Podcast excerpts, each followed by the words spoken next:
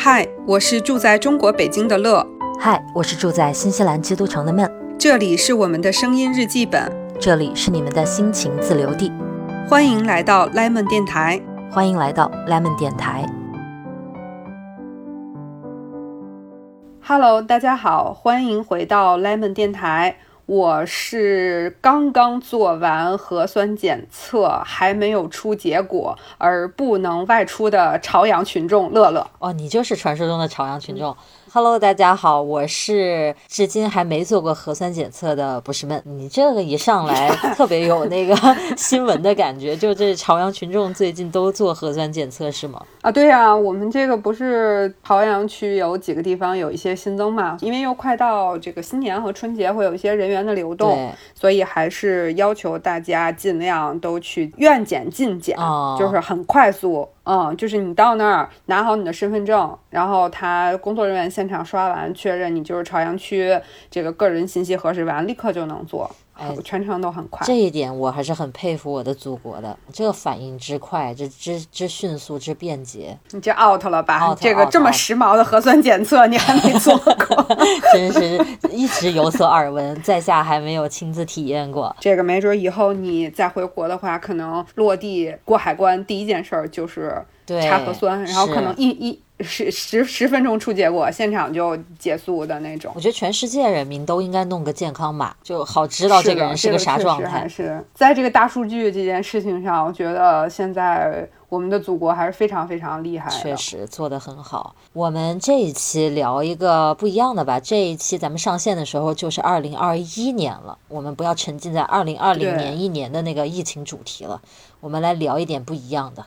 就我们展望一下二零二一，是吗？对，二零二一已经到了，真希望它是个能回到过去的那种，是吧？不要在二零二零这种情况了。我们上一期不是回顾了咱们俩的二零二零年吗？在那一期里面，我们着重讲了我们个人的一些得与失，但其实，在二零二零年，对于我们两个来说，还真有一件非常重要的事。其实我们上期没太聊，是什么？乐老师，快点出主题。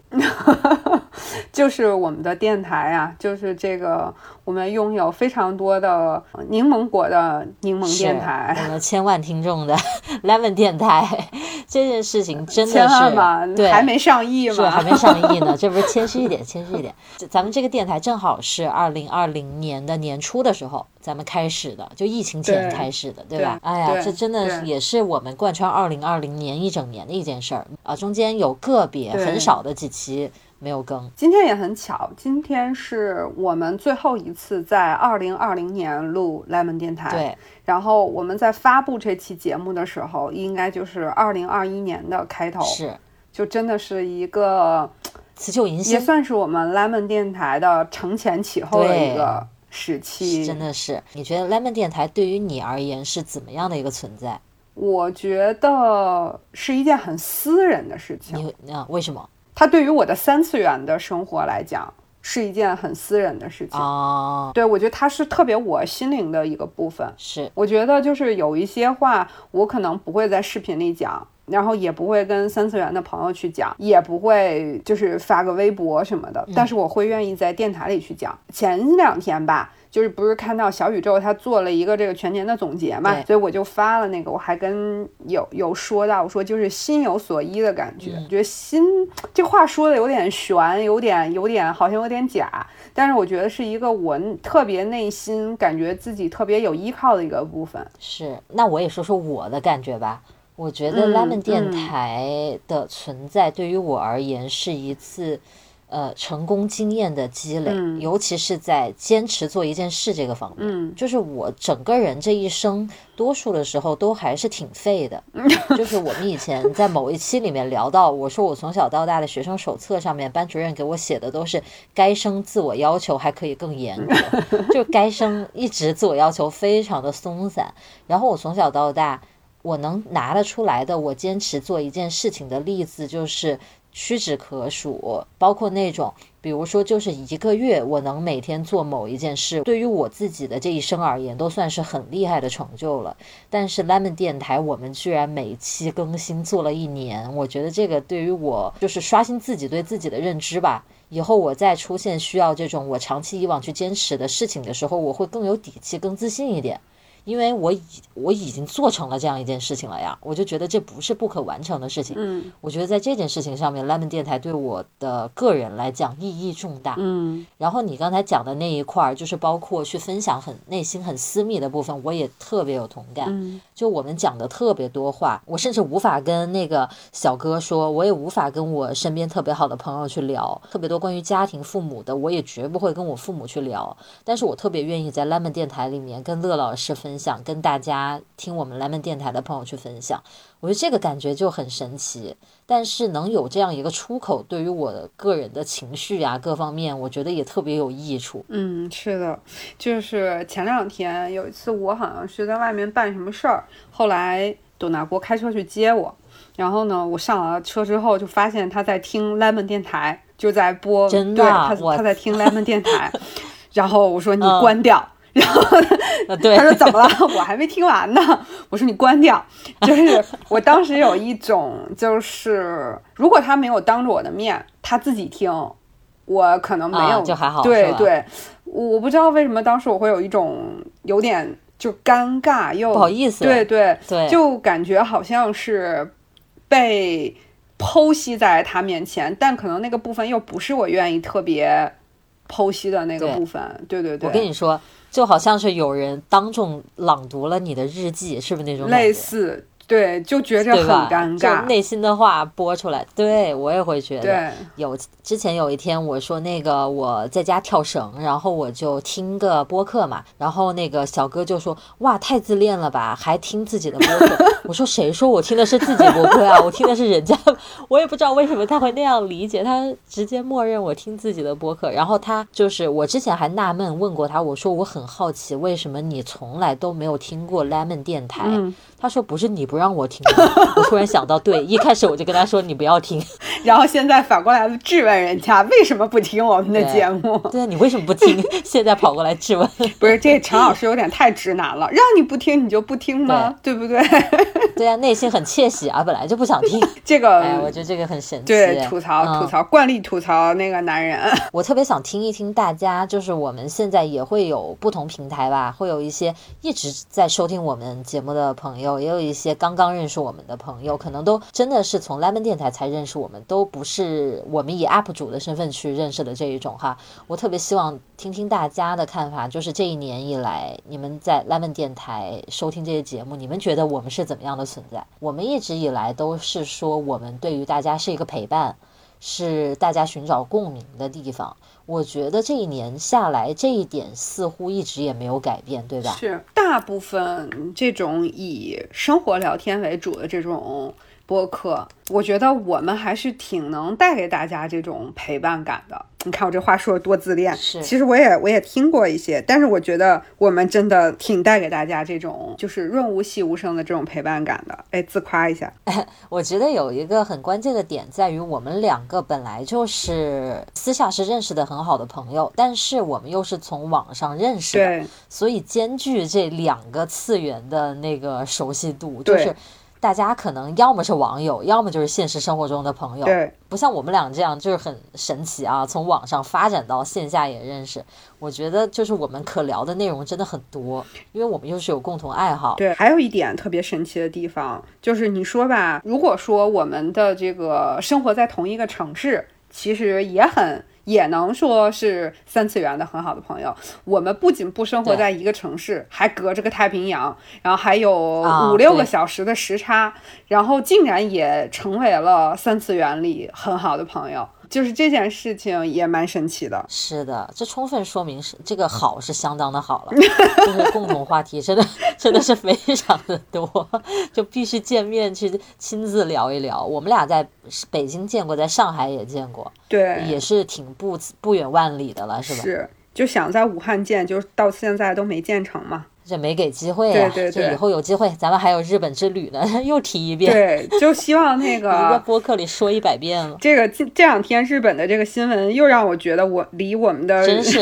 日本之旅远了。就是看到看到那些新闻就郁闷。哎呀，哎，我觉得我们我们可以跟大家讲一讲我们这个录电台背后的一些故事。嗯，好啊。比如说像。咱们每次是怎么选题的？我记得有一些朋友每次说，哇，一看到你们这个题目就是非听不可，因为就会觉得就是跟自己很有关，自己生活中会发生这样的事情。所以我们是怎么选题的呀？其实我觉得我们也有一个过程。就是我们在最开始做这个电台的时候，我们其实还是有一种做作业的心态。就是我记得有一开始对吧？最开始的时候，我们还在想说，我们要各自去想一些题目，然后过两天我们来 check 一下，然后优选出一些好的题目。后来我们会发现，就其实我们的生活里，各自的生活里，我们共同的生活里有非常非常多值得聊的事情。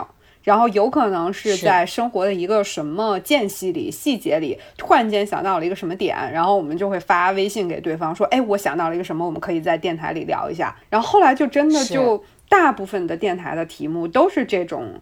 所谓的灵光闪现，甚至有一些是我们已经开始录，准备录这一期了，然后突然间想到一个什么什么内容，然后就说，哎，那我们干脆下期聊这个吧。我觉得其实，对，嗯，很多时候都是，就是为什么有的一些朋友会觉得说我们聊的这个话题跟大家如此贴近，是因为我们就是在我们的生活里挖掘这些事情啊，就是我们想到了就来跟大家聊出来。怎么一直有一种自吹自擂的感觉呢？在这个里没。没有啊，就特别能关注实话生活的细节，实话实说，实话实话。因为我觉得大家去说说，感觉这个事儿跟我们很贴近，就是因为。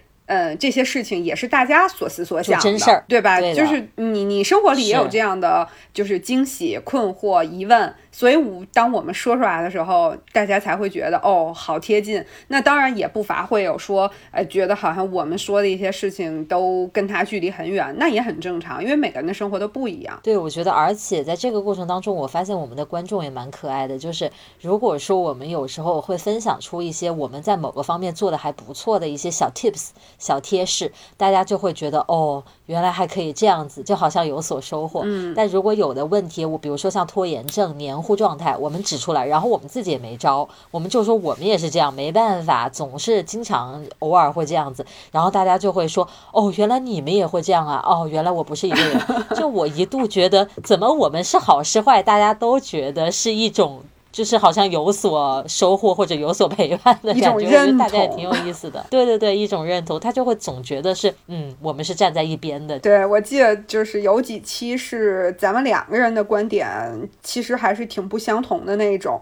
然后记得就有朋友评论说，一看到你俩的观点如此对立，我我得以为说你们这个这次聊天得多激烈，然后没想到最后你俩就。特别的和谐，然后特别的这个互相互补的就结束了这个话题。对，我们就求同存异了。我们俩，你看还有吃瓜群众盼着我俩在电台那边吵一次的，吵一架，以后演一出给他们看看啊。对，反正这个觉得选题这个过程好像真的就是非常，我们现在就基本上靠灵感了。对，就真的是在跟大家分享生活的。一个过程，对，其实这儿就说到我们当初为什么要做 Lemon 电台，其实我们就是希望把我们两个人，因为是好朋友之间聊天的过程去录下来，然后分享给大家，因为我们就是会觉得我们聊的特真实，就会觉得大家一定会有共鸣，会有很多东西是大家也困扰的，或者大家也嗯有所思索的，所以才做的这个电台。当时一拍脑门儿是吧？我们对，当时是你提议的。就做了，就好像也没对，特别简单。对，我记得好像有一次，我就跟你说，你有没有空？我跟你语音一下，有个事儿想跟你聊一下。对，然后我就说这个点子，然后你就觉得哎挺好的，你也一拍即合，就你也说很有兴趣。就就这样，好像特简单。我想起来了，当时也是年底，你记得吗？就是二零一九年，去年年底，对，就是偏年底的时候。然后那个你就说想跟我，咱们俩聊聊，就说明年我们比如说做视频呀，要怎么做？明年都有一些什么想法呀什么的。然后咱们就聊这个事儿，就聊出来说，哎，那我们做个电台吧。因为以前其实我自己发过几期音频。对。然后我知道，其实有很多人是喜欢听这个的，从当时的反馈里面。然后我自己长期有听播客的习惯，但是听的都是英文的。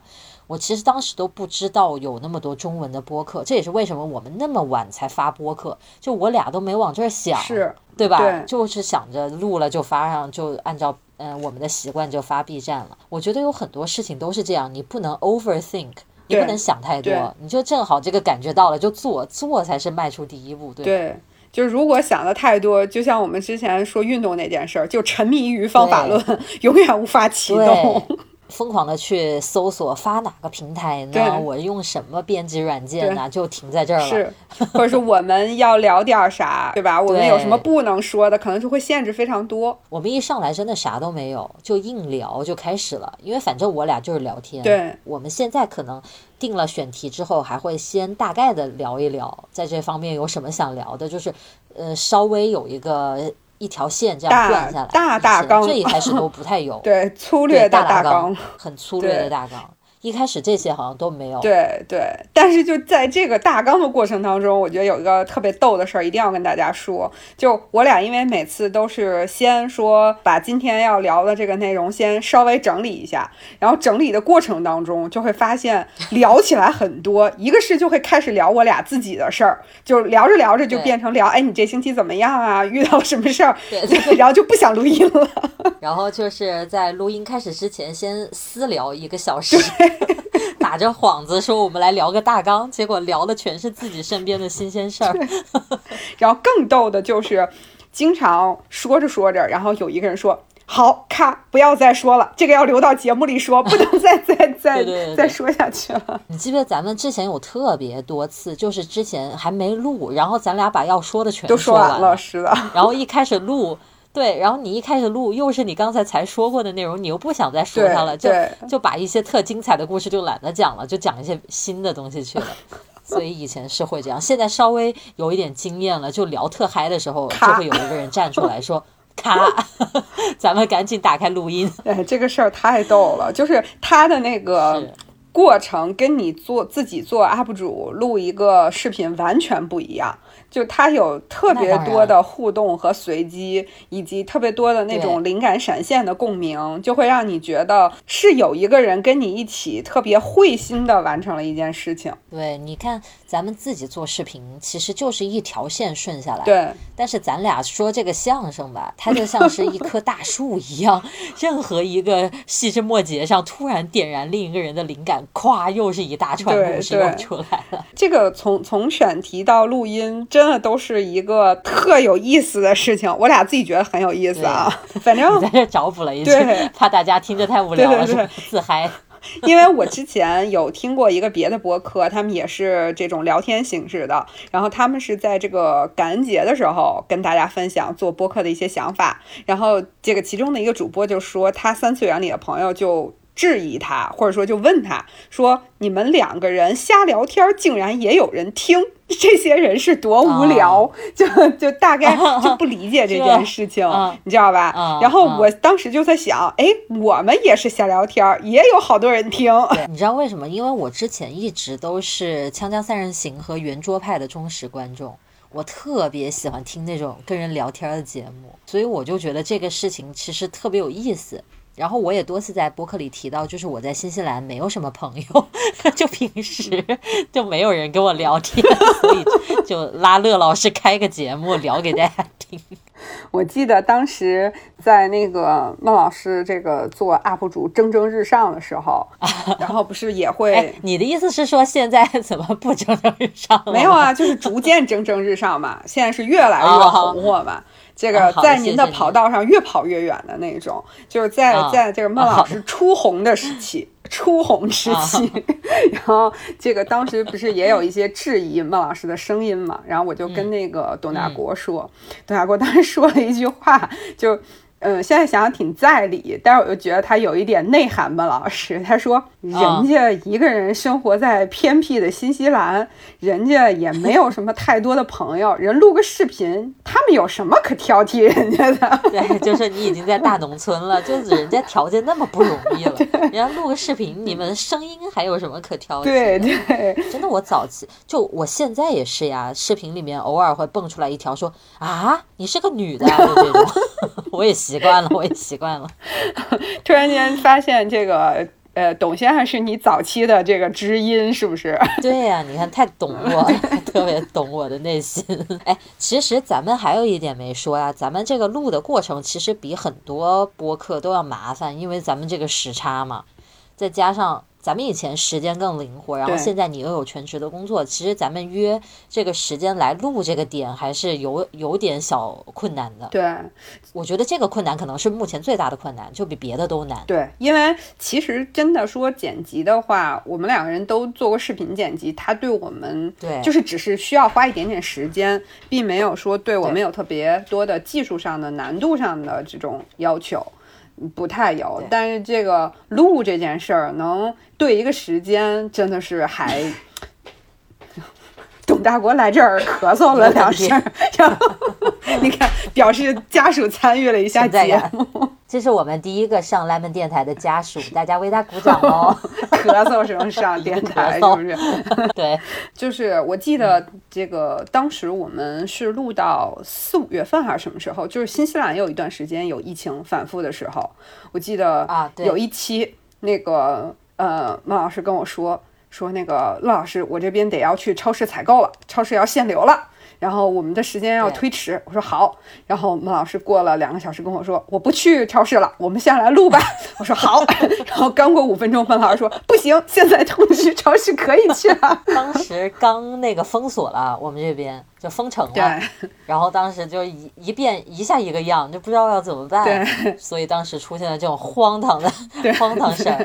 然后还有什么？还有昨天啊，就是我也有这种。昨天我跟胖儿说，我们这周的录音时间待定吧，我要去做核酸了。然后过过了俩小时说。我现在做完核酸了，心情平复了很多。我们明天正常录音吧。然后真正的割的一期倒是有正当理由啊，我去跑步了，就割了一期。然后其实咱们过年那阵儿就割了好几个星期嘛，因为国内爆发疫情那阵。咱们今年一共录就是二零二零年一共发布了四十七期，然后我们可能就是一个月的时间没有录。就加上春节，加上疫情，我觉得就是这么一想，因为咱们上期不都说二零二零年过得特别快，没有什么感觉吗？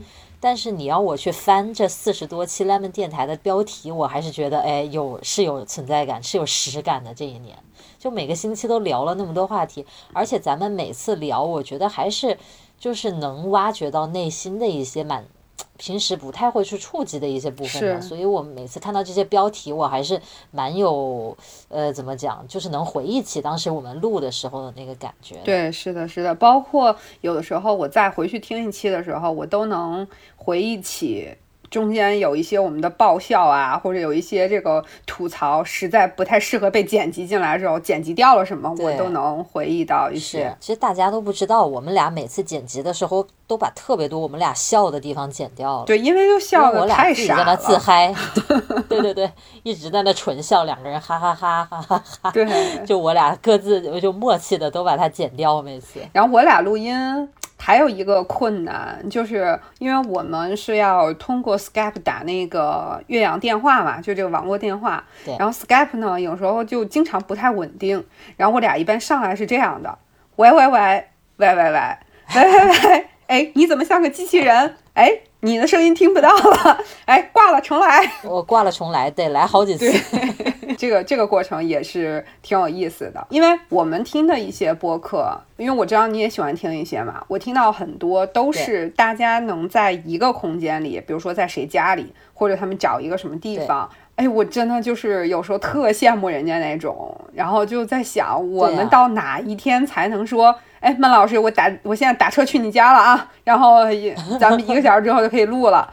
不知道这件事情要多少年之后才能发生？我是会觉得，就是我们俩现在克服这么远的距离，这时差再加上技术的难度，录出来大家都觉得可以听的话，等我们两个坐在一起，那个质量要飞升。我跟你们说，我怕大家一时半会儿接受不了，所以我们在培养培养我们的观众，让他们这个心理接受程度 提高一点的时候，我们就。我们两个人坐在一起肩并肩，跟大家聊一场天。对我跟你说，我我的终极梦想就是有一天我们在日本的不同的文具店里给大家录。人家店里的人烦死我们两个。不，他们都配有那个什么咖啡厅啊那种地方，那我们就无所谓了，对不对？我们俩就是特别小声的在里面哔哔叨哔哔叨。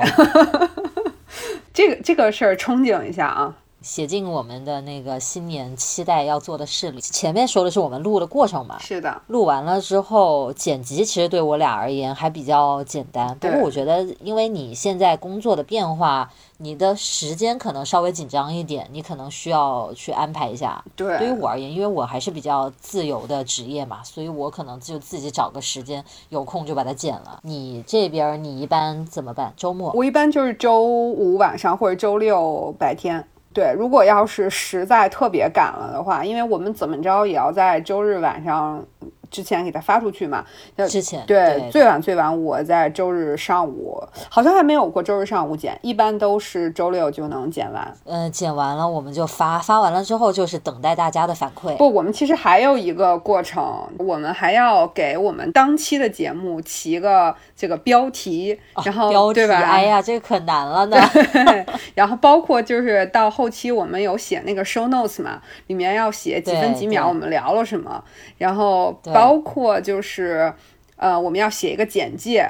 我记得 有一次是。我在外面吃火锅，然后呢，孟老师好像是当时在家，他已经吃完饭了。我们在那个时候，我一边吃火锅一边想题目，然后想着想着题目，我就拍下了我吃火锅的火锅给孟老师，然后 孟老师就非常生气，然后说：“我吃的这个火锅给比你这个差远了。”对我也在吃，我想起来，对你你刚吃完，当时也在吃什么？对，然后然后然后你就吐槽，结果当天晚上回来我就拉肚子了。然后你就说从此与这种大油的东西。对对，就是就是在这个我我们其实产出一个标题，甚至产出一段简介，有的时候顺两个词儿都还是挺痛苦的一件事儿。是的。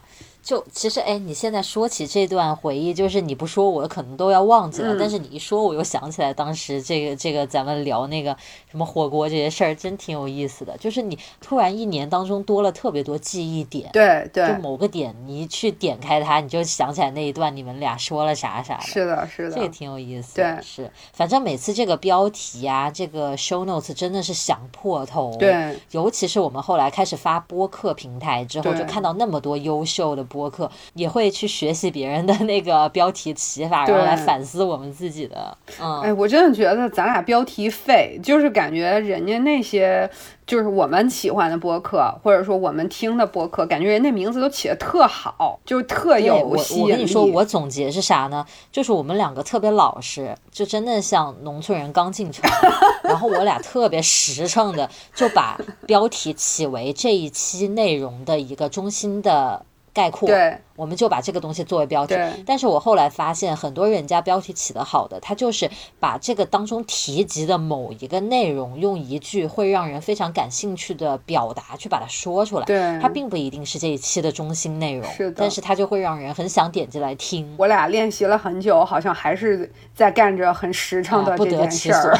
对，就是实在是两个老实人，没有办法，就依旧走着我们的老路。而且我们其实之前也有。那个就是学习很多，说我们听了很多播客之后，我们也学习人家说。比如说聊问题的点呀，然后这个怎么去中间空一些这个话的时间给对方啊，然后发现这真的不行，我们还是只能实诚的做我们自己。真的，就是你要学别人那个模式，真不是那么容易的。对，你一聊，尤其是我们俩这种吧，你聊的时候又不是说有观众，就只有我跟你，然后一聊起来你就回归你自己那个自然的样子了，你就没办法。是是，就是我俩以前特别想说。说，就是我们聊一些假设性的话题。然后我俩尝试了两次之后，发现这事儿我俩干不了，就是真的干不了。一到假设的事情，就聊就聊现实，对，就飞快的错过去了。后来我们就发现试错过几次之后，还是回归一开始的路线了。对，就该啥样就啥样，展现我们是啥样给大家。不过我觉得看目前来讲，大家也还挺接受的，所以就还挺好的。对，因为我觉得我也想明白了，那 lemon 电台不也就只有我们一个嘛？就是我们要呃吸取了别人那么多的优点，可能我们自己大家最喜欢的部分也就不见了。就变成 orange，对对对，lemon，是的，是的。然后就来到我们那个收到大家反馈的部分。对，我觉得吧，我们俩呢还是自带了一定的强心脏过来的。毕竟我们俩之前都当过几年的视频博主，嗯，视频博主的要求还是蛮苛刻的，尤其像有弹幕嘛。你每一分每一秒讲的话，可以及时的收到大家的反馈，所以我们还是经历过一些风风雨雨的。嗯，所以来到播客平台之后，我觉得总体来讲还是比较风平浪静哈，因为我们现在也还是算比较新的播客，可能也没有受到那么大的观众呃关注，也就是几千万而已。所以这个就目前都还好，你觉得呢？从反馈这一块来说，我觉得就是播客有比较好的一点，就是大家还是集中在对于我们聊。一些内容的讨论上，这个不管是相同的意见还是不同的意见，还是什么，就是我觉得我的接受度都还是非常高的。因为人长成什么样都不是一天的功夫。我觉得这个就比说，可能有的时候做 UP 主的时候，会涉及一些对很个人的部分的一些评价，就让我能就是舒适很多。就是我是不愿意去评价别人的这个个人的部分，我也不愿意自己个人的部分被别人评价，所以在播客，我觉得这个部分给了我很多的舒适感。是我们之前做视频的时候，其实就是见证了这个视频越来越短的这几年。嗯，你看现在就是抖音那种几十秒的视频最火了，竖屏的短视频。对。而我们就是以前吧发视频可能不太注意，后来都想着不能把自己视频搞太长，因为你知道。真的看到最后的观众很少很少，是的。你这个视频再有意思、再干货，都是这个样子。所以我们一开始来做播客之后，因为一开始我们没什么别的想法，就想说是我俩聊天，发出来几十分钟、四十分钟、五十分钟，一看哎，都有人可以听完，都听到那么后面，而且特别掏心掏肺的给我们写小作文，跟我们去讨论自己的一些观点。所以一开始我们两个真的是很受宠若惊，就是真的会感觉大家特别有参与度。然后你会觉得不是只有我们两个人在聊这个话题，反而其实是有很多人在参与我们的聊天。所以一开始我们收到很多这样的正向的一些反馈，是的，可能也给了我们很多信心。就是后面就会觉得说聊一个话题就把他想说的话就讲出来，不要因为篇幅的问题去去缩短它什么的。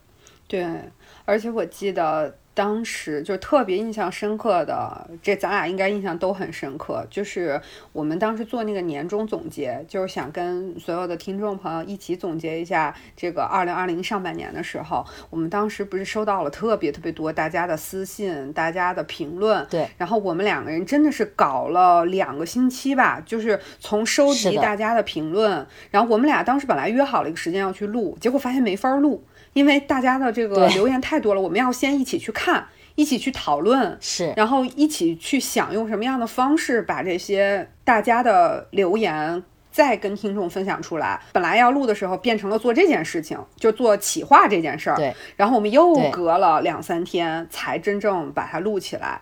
那收到的小作文，这个我觉得我们都有那个语文老师的那种成就感，是不是？就是感觉看了特别同特别多同学的日记，然后大家也就是掏心掏肺的跟我们去分享，所以我就觉得可能真的是，就包括我们也会在收到很多人的一些私信。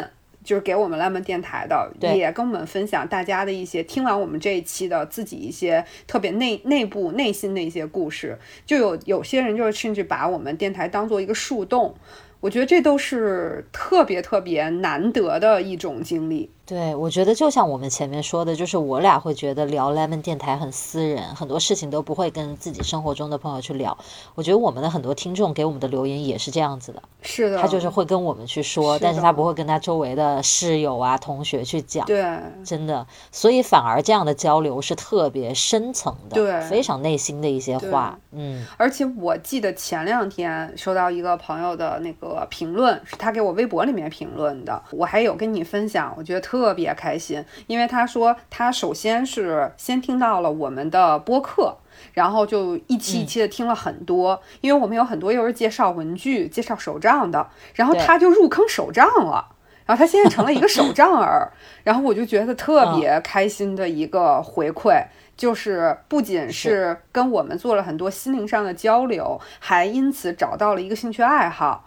我就觉得还成了我们的同好，我就觉得是一件特别好的事情，甚至会觉得自己的生活范围得到了延展。是是的，当你知道对吧，你的爱好走进了别人的生活当中的时候，就感觉哇，意义非凡。是的，是的。哎呀，我觉得就是每次看大家给我们的回馈呀，然后评论呀、树洞啊这些，有时候大家会觉得说是我们去做一个节目，这个给大家一些温暖感，或者说陪伴感。我觉得有时候更多的是大家的这种回馈，给予我们很多的，也是那种陪伴感、成就感，然后就各种各样的这种特别好的感受。是的。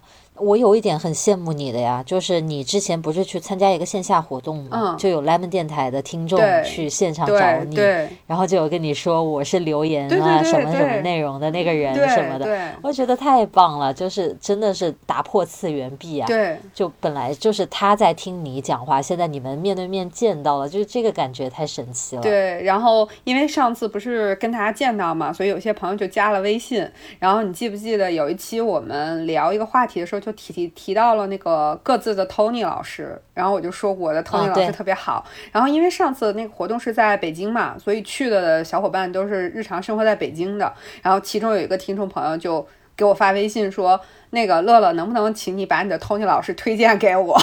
然后真的就像你说的一样，就是分享了微信二维码给他。啊，然后我我我前两天不是去我那 Tony 老师那儿剪头嘛？Tony 老师跟我说说，哎，有个人加我说是那个你介绍的，说但暂时还没来呢，说过阵子来，可有意思了。突然一下，你跟你的听众之间的联系就多了特别多。对，因为那个网络连起来。对，因为他那个听众朋友，他就是正好距离我住的地方也比较近，然后 Tony 老师也离我们住的地方比较近。然后他就正好能去，就特别好玩一件事儿。哎呀，我所以我就很羡慕你这一点呢。我我反正目前在新西兰还没什么影响力啊，没有说在哪儿遇到，说是我是你的 Lemon 电台你不是有吗？目前还没有。就是这个南半球，我们有很多听众的呀。可能都是澳大利亚的吧？谁知道呢？可能还是生活在澳大利亚的这个呃说中文的朋友，听中文朋友会稍微多一点，是吧？比新西兰。对对对，新西兰太小了。对啊，又又说到新西兰小了，就是吐槽新西兰。很多期节目都说到新西兰小，这个呃，猫老师，你作为新西兰形象就是驻华形象大使，你怎么能这样？就是得说真话呀，确实小呀。又说一遍。行吧，我就希望我能尽快去新西兰，给大家验证一下，就是新西兰到底小不小，是不是小？对，好的。我记得当时咱们一直是说，这个如果我打算回全职工作，一定要在回全职工作之前就去新西兰跟孟老师住一个月，然后就疫情了，然后我就。工作了，然后就不知有没有然后了。真是啊，没想到会来到这样一个时候，居然就出不了国门了，真是。就是你也回不来，我也出不去，然后大家都是只能在各自的地方。所以我说，所以我们有一个跨国的电台。跟大家聊哦，这事儿太棒了。对，其实我俩也可以说我们身边不同的一些小社会在发生的一些事情。咱们上次聊那个圣诞节那一期，挺多人听的。对，那一期咱们就能聊到不同的国家的一些什么事儿啊什么的。对，我觉得这个挺有意思，给大家带来一点不同的感觉和角度。是的，是的。所以乐老师。Lemon 电台的节目这么精彩，为什么你都没有转发过到你的朋友圈呢？你怎么知道我没有转发过呢？难道你转发过吗？我有你的朋友圈呀，真是。那我也没有看你转发过呀。对，我也没转发过。为什么？你你先说，你为什么没有转发过？其实，在最开始我就说，对，我就觉得他是一个我并不是特别愿意让很多的三次元的朋友介入的地方。就是非常的个人，有的时候会有一点私心吧。就是如果不去看大家评论，我就觉得他是我跟我的好朋友之间一个非常个人的这样一个时光。然后，特别是我全职工作之后，这个聊天的时间通常会发生在我休息日的下午，完全没有人打扰。一般这个时候，董先生就会特别配合的帮我把房间门关上啊，他就去做一些别的事情，我就会觉得他是我一段就是可以彻底放松，然后跟我的好朋友之间很私密的一个。聊天的触及心灵的一个过程，所以我并不是，我从来没有一种想法是说，呃，让别人去帮我宣传一下这个电台，就我从来没有过这个想法，所以我从来没有转发过。我跟你一样，就是除了说我们聊的，其实很多东西真的是内心当中很深层的，并且很真实的一些想法。我甚至在现实生活中可能跟父母都没有办法去聊的一些事儿，我会在电台里面去讲。那。我转发到朋友圈，我就会觉得很尴尬，对，就真的是当众宣读自己的日记那种感觉。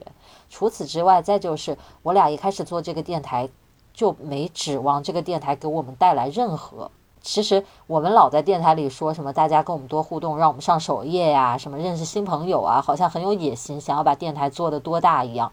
但是其实我们内心其实就是没有在这方面。真的是做那么多的设想，对，没有说我们要成为一个多么成功的，我们以后去接推广到电台里有人赞助，真的没想过那么远。所以我就算转发我的视频到我的朋友圈也是极少的。对，我觉得就比发自拍还要尴尬一万倍，真的，是不是那种感觉？是是是，就好像发了一张特别露肉的自拍，对，就感觉被扒光了 似的，就是对，特别不好意思，对。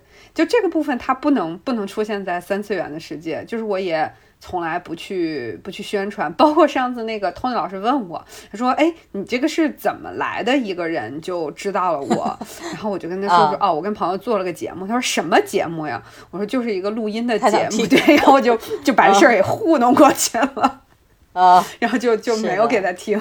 对，虽然你在节目里多次表扬了他，但是你还是不好意思给他听到。对 对，就是不不想让他们知道。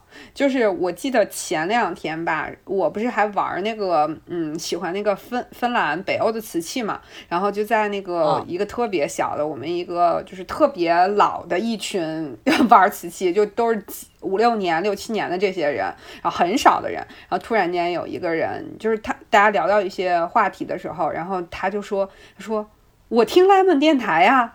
然后，但是我跟这个人也 只是也是只有那个微信朋友圈这种，包括什么微博这些都没有见过面。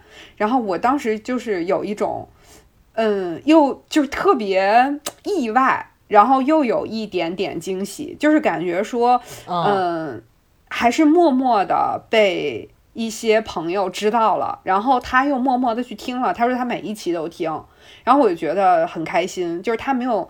没有去急于告诉我说，其实我知道你们这个电台，但是他又悄悄的在听着，然后我就觉得挺好，就带给了他他很多的这个收获。我也有一些朋友会，就是我们私下吃饭见面的时候。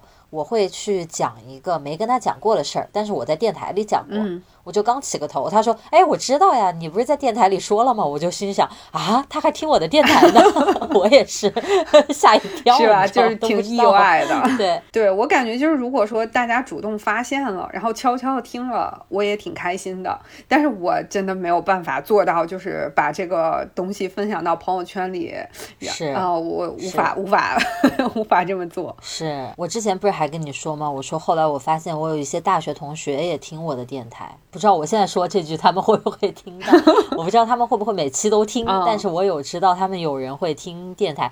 我当时还跟你说，我说天哪，我我不能瞎说我大学的事儿，因为我有同学在听。对对。你看，就是为什么不能就是分享到朋友圈，说话就不自由了？就是有有有一些，你有时候举一些例子，对，举的就是那些人的例子，不好说了。到时候让他听到，对，就尴尬了。到时候我们就举不出例子了，因为全在朋友圈里。对，就是在这儿，就是想跟大家说的是，我们都是尊重我们的朋友的，我们也从来没有在电台里说过谁的名字啊什么的，我们也都是是对隐去很多他们真实的信息，其实都是因为我们有时候聊的很多话题，其实也是跟我们周围的朋友有了一些这个交流啊，想到的一些点，所以不可避免的，因为我们要聊真实的生活，就会涉及到生活里面的一些人，但是我们肯定是尊重朋友的隐私。其实也没有，也也不可能去胡编乱造什么事儿，对对，只是会觉得可能有的事儿你让他听到，还是会觉得有一点点小尴尬，就是对吧？我觉得大家都懂的，这个不用多说。是的，是的。到现在我们今天又录了有五十分钟的时间。然后突然间发现，就把这一年的电台就琢磨了一遍，就回想了一遍，就好像每一期的那些标题又在我们的眼前闪现了一遍。我觉得我们聊的很多话题，就是比如说曾经困扰我们的问题，你让我现在去想，还是困扰啊。比如说拖延，比如说什么那种黏糊状态，什么那些。但是你又会觉得，因为有那一次的聊天，至少我们好像又得出了一些暂时的解法。是的。比如说有一些情绪的时候，我俩可以互相去排解，互相去诉说，或者说当我们有一些懒惰又出现的时候，我可以去听我们某一期电台里聊的一些话，去鼓励自己。我会觉得虽然没有大的改变或者是进步，但是呢，人又还是不一样了，就没有哪一天的饭是白吃的，就是没有哪一期的电台是白录的。我觉得大家听完可能也还是会留下一些印象。对，我觉得就像你说的一样，其实上一期你还你有说到一句话，你说其实工作是我们人生里面特别大的一个方面，就是有极少数的人能一步跨到自己最想要的那个目标去，就基本上是没有什么人能直接做到的。所以我觉得聊电台就是一个我们治愈自己的过程。我们也没有办法一下子说，其实就像咱俩说的，我们的比如说对自己的要求过多，然后很难去放过自己，比如说完美主义等等，就这些问题，我们可能在电台里每一期都会说到，可能我们也没有办法一下子就变成一个极度自信，然后。特别不要求完美的那种人，我们做不到。但是我觉得在这个过程里，我们是有变化的，我们是逐渐的去放开自己、治愈自己的过程。而且这是一个一周一会的节目，就是一般的人你不做这样一件事儿，你很难去每周去总结自己这一周过得怎么样，自己的心情，去关注这些小情绪、小的一些困扰什么的。这个就像问诊一样，嗯，每个星期咱俩电话一通。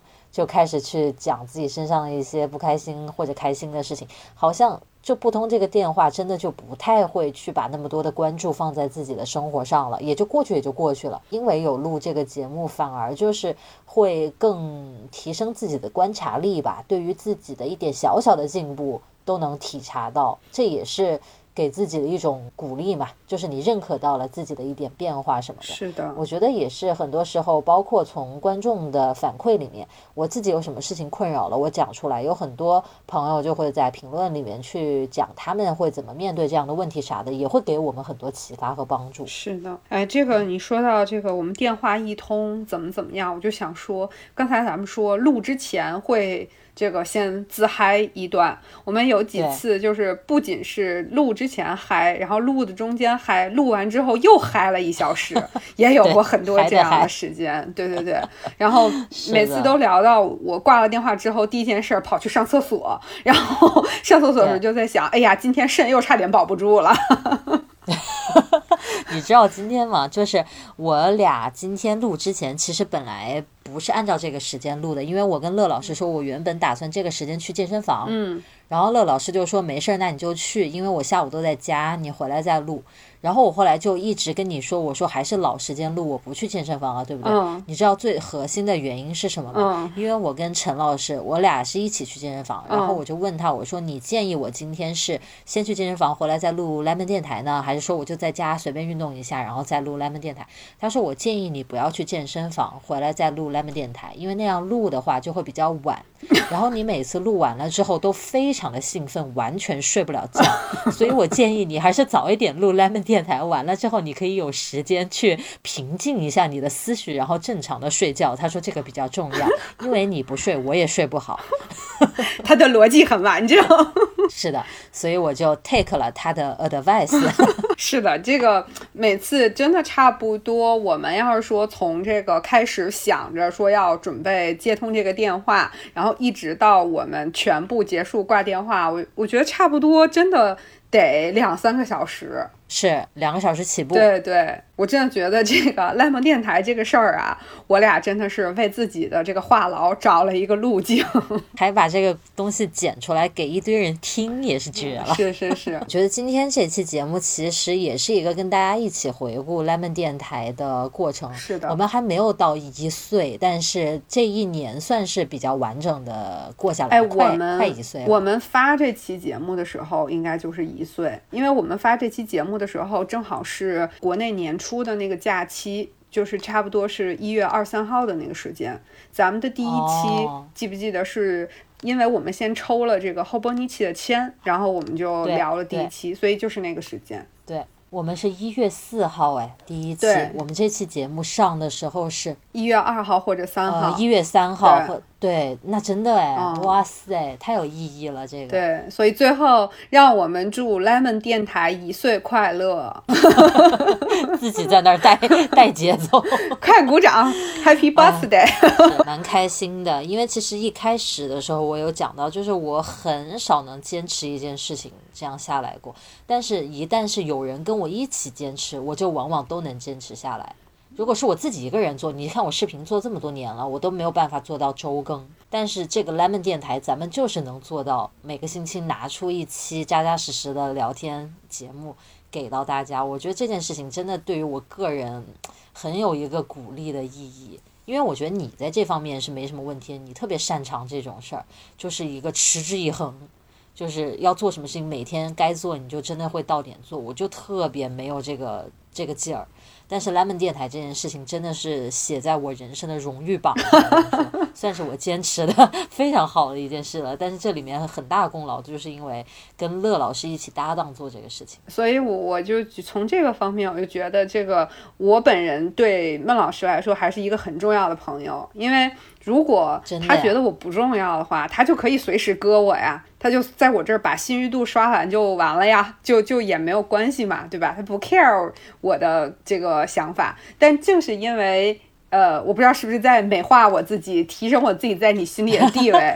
我觉得你是因为对对我有这个负责的心态，所以才这么重视这件事情。肯定的，就是这个事情是我们两个一起做的。我们为什么叫 Lemon 电台？因为 L 一就是乐的拼音嘛，后面 M O N 发闷的音，就是不是闷的闷的那个一样的读音，虽然拼写不一样，就是就是因为我们两个合起来才是 Lemon 电台啊，所以我会觉得我要轻易的割掉一期，不是说我个人的什么事儿，是我们一起做的这个事情被我给拖后腿了，我就会觉得这个太严重了。对，那我怎么样突破万难，我也得坚持这件事儿，然后一年就做下来了，我就觉得你回顾去看一下。有多难呢？也其实也没有多难。嗯，你说放弃的成本吧，很低，就是门槛很低。我说算了，我这次就算了。对。但是坚持下去的门槛又有多高呢？也没有多高。对。就是那有时候那一股劲儿，你挺过去了，你就坚持下来了。是的。就很有成就感。是的。嗯，所以我因为正在跟你聊天，就在放，就在看的我。